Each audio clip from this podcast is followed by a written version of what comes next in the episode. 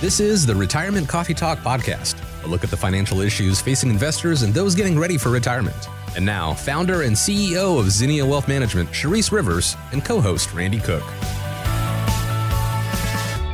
about two or three weeks ago, we we covered a story where Susie came out and said, "If you're putting money in a 401k, you are crazy." And so we handled that one. Well, she's not done yet. she came out this past week and she said, "You know that rule of thumb of 60/40 stocks to bonds, that is dead." And here's what she said. Actually, 60/40 is dead. It should probably be 75/25 stocks, believe it or not stocks if you also have enough cash to get you, you by. Said, oh, there's the qualifier right there at the end. Mm-hmm. But anyway, so when somebody says 60 40, I get that. She says 75 25. So she thinks you should be more at risk in the market. But then at the end, she says, if you have enough cash on the sidelines. So let's kind of go through that. Do you believe that the 60 40 portfolio is dead? Yes. Do I ever? I actually kind of created something myself. I call it this uh, 60 20 20 portfolio.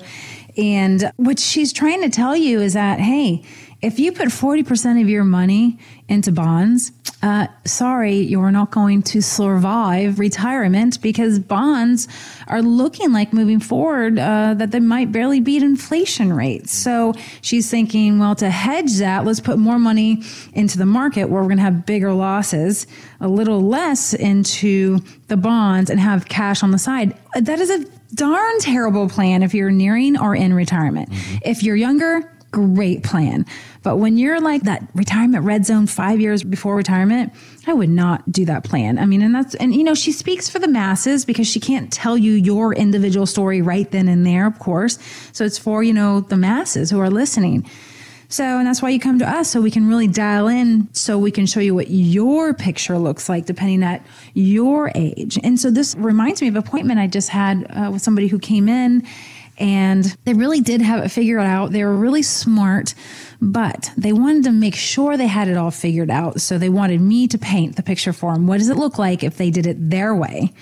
And so basically they said they, you know, they sat with Fisher Investments and they sat with the insurance company and they sat with another advisor and they said they've been sitting listening to me for a long time and somebody referred them to me and said, you got to go see her and said she's just different. And when I, it was all said and done, he basically said, Charisse, I love your process. I like how you are continuing to educate off radio and helping me understand the plan. he's like, it's not cookie cutter.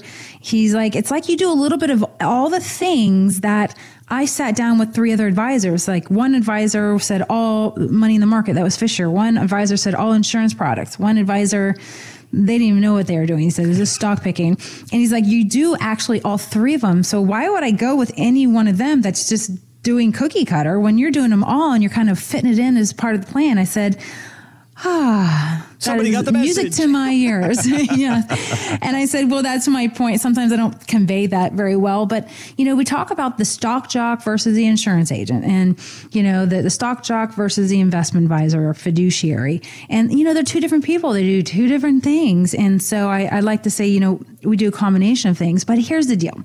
Here was what his plan is. He's like, worst case, Charisse, I just manage my own money and I do the 60 40 and I pull 6% off my portfolio. And he says, Charisse, all I have to do is average 7% while I'm in retirement. And that's when I knew right away he actually didn't have it all figured out. I said, okay, let's go back through history. From 2000 to 2019, you know the S&P average with all the ups and downs right around 6%. So, we went through a really great time period, and if you think the next 19 years are going to be exactly like that, you still fail because you're telling me you need an average of 7% when we only average really 6%. Mm. And then I had to bring out my S&P 500 chart and I said, "Now, you see 2000, 2001, 2002. I said, can you imagine taking money out of your portfolio during that time when you're expecting an average of 7% and it going back up and then here's 2007 8 9 and i showed him the down market during that period and it's like now you're pulling money out again can you see where this could get really painful when you're living off your dollars to you know pay for your travels and your gas bill and the groceries and you know all that kind of stuff. And then how it unfolds and it doesn't really work out. He says okay i see that. But he said here's the dilemma. He's like Charisse, i need 6% of my portfolio to live on. I went whoa. I said Well, you're not even following the darn 4% rule. He's like, No, I need more money. So this is why I have to average. He is forcing himself to average 7% because Dave Ramsey said if you put all your money in a mutual fund, you're average 10% over the next 10 to 20 years that is not a true statement either, people. So you need to remember there's all these famous people out there and they're talking for the masses, and you have to individualize this for your situation in particularly. But let me give you an example. He had Social Security coming in with a small pension. He needed $36,000 more. So we're going to do some math here. Okay. Let's do the math. This is how I do it in the office. He needed $36,000 more to cover his budget.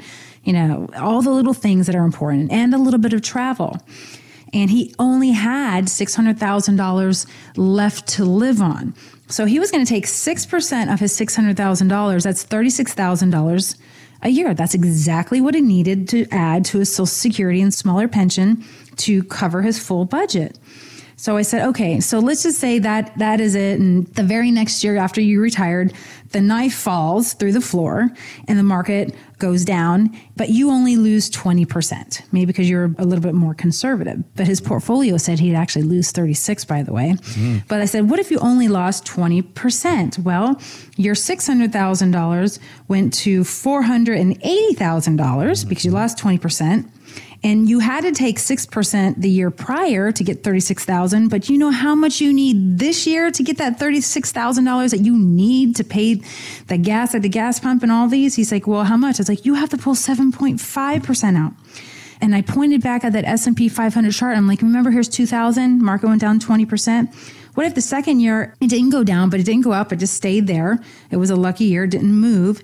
You still had to take $36,000 out well, guess what? Now your account is down to 444,000 because you subtract 36,000 from your last fall out of the market crash in 480, you're at 444,000. You have to pull 8.25% of your dollars out of there now you're left with somewhere around $400,000. And he's going to run out of money pretty quickly here. Yes. And, and let's just say, well, Charisse, well, the next year the market has to go up. I'm like, yeah, let's look at that exact example, what happened in the market. And after year three, the market went up 30%. So now your $400,000 went up to 520,000, but you still had to take 36,000 out, which means you had to pull 7% out. You're not even close to this 4% rule. Now you're back down to 484,000. I said, so this is the thing that I call sequence of return risk. This is how people run out of money and you do not experience it until the day you've retired. And I know I've been hounding on this on the radio lately, but I've just seen so many horror stories lately about people hemorrhaging dollars right now because they're having to live on it while the market is still down and we don't know when it's going to get back to even. And it's stressful. I mean, I see the fear in people's eyes, Randy, when people come in and they're just like, okay, tell me what to do. I've messed up. Um, what's the next plan of action? I should have come in sooner. And there's some people who are already coming in beforehand saying, I don't want that to happen to me. You told me a story last week. I don't want that happening. Let's get to work now. Let's do the math. I, I'm coining the phrase, let's do the math, because that is it. That's what it's all about. Thanks for listening to the Retirement Coffee Talk podcast. If you have questions or would like to begin the process of building a tailored retirement plan, call Zinnia Wealth at 803 368 3680 or find us online at zinniawealth.com. Charisse Rivers is an investment advisor representative of Zinnia Wealth Advisory LLC, a registered investment advisor. Exposure to ideas and financial vehicles discussed should not be considered investment advice or recommendation to buy or sell any financial vehicle. Past performance is not a guarantee of future results. Investments can fluctuate and when redeemed may be worth more or less than when originally invested. Financial professionals are not licensed in all 50 states. To find out if Charisse Rivers is licensed in your state, please contact their office. Zinnia Wealth Advisory LLC is not affiliated with nor endorsed by the Social Security Administration or any other government agency and does not provide legal or tax advice. Annuity guarantees rely solely on the financial strength and claims paying ability of the issuing insurance company. Any client experiences discussed during this show are unique to that client. They are not meant to imply or suggest you will experience the same results. By contacting us, you may be provided with information about insurance and annuity products offered through Charisse Rivers, NPN Insurance License Number 8718011.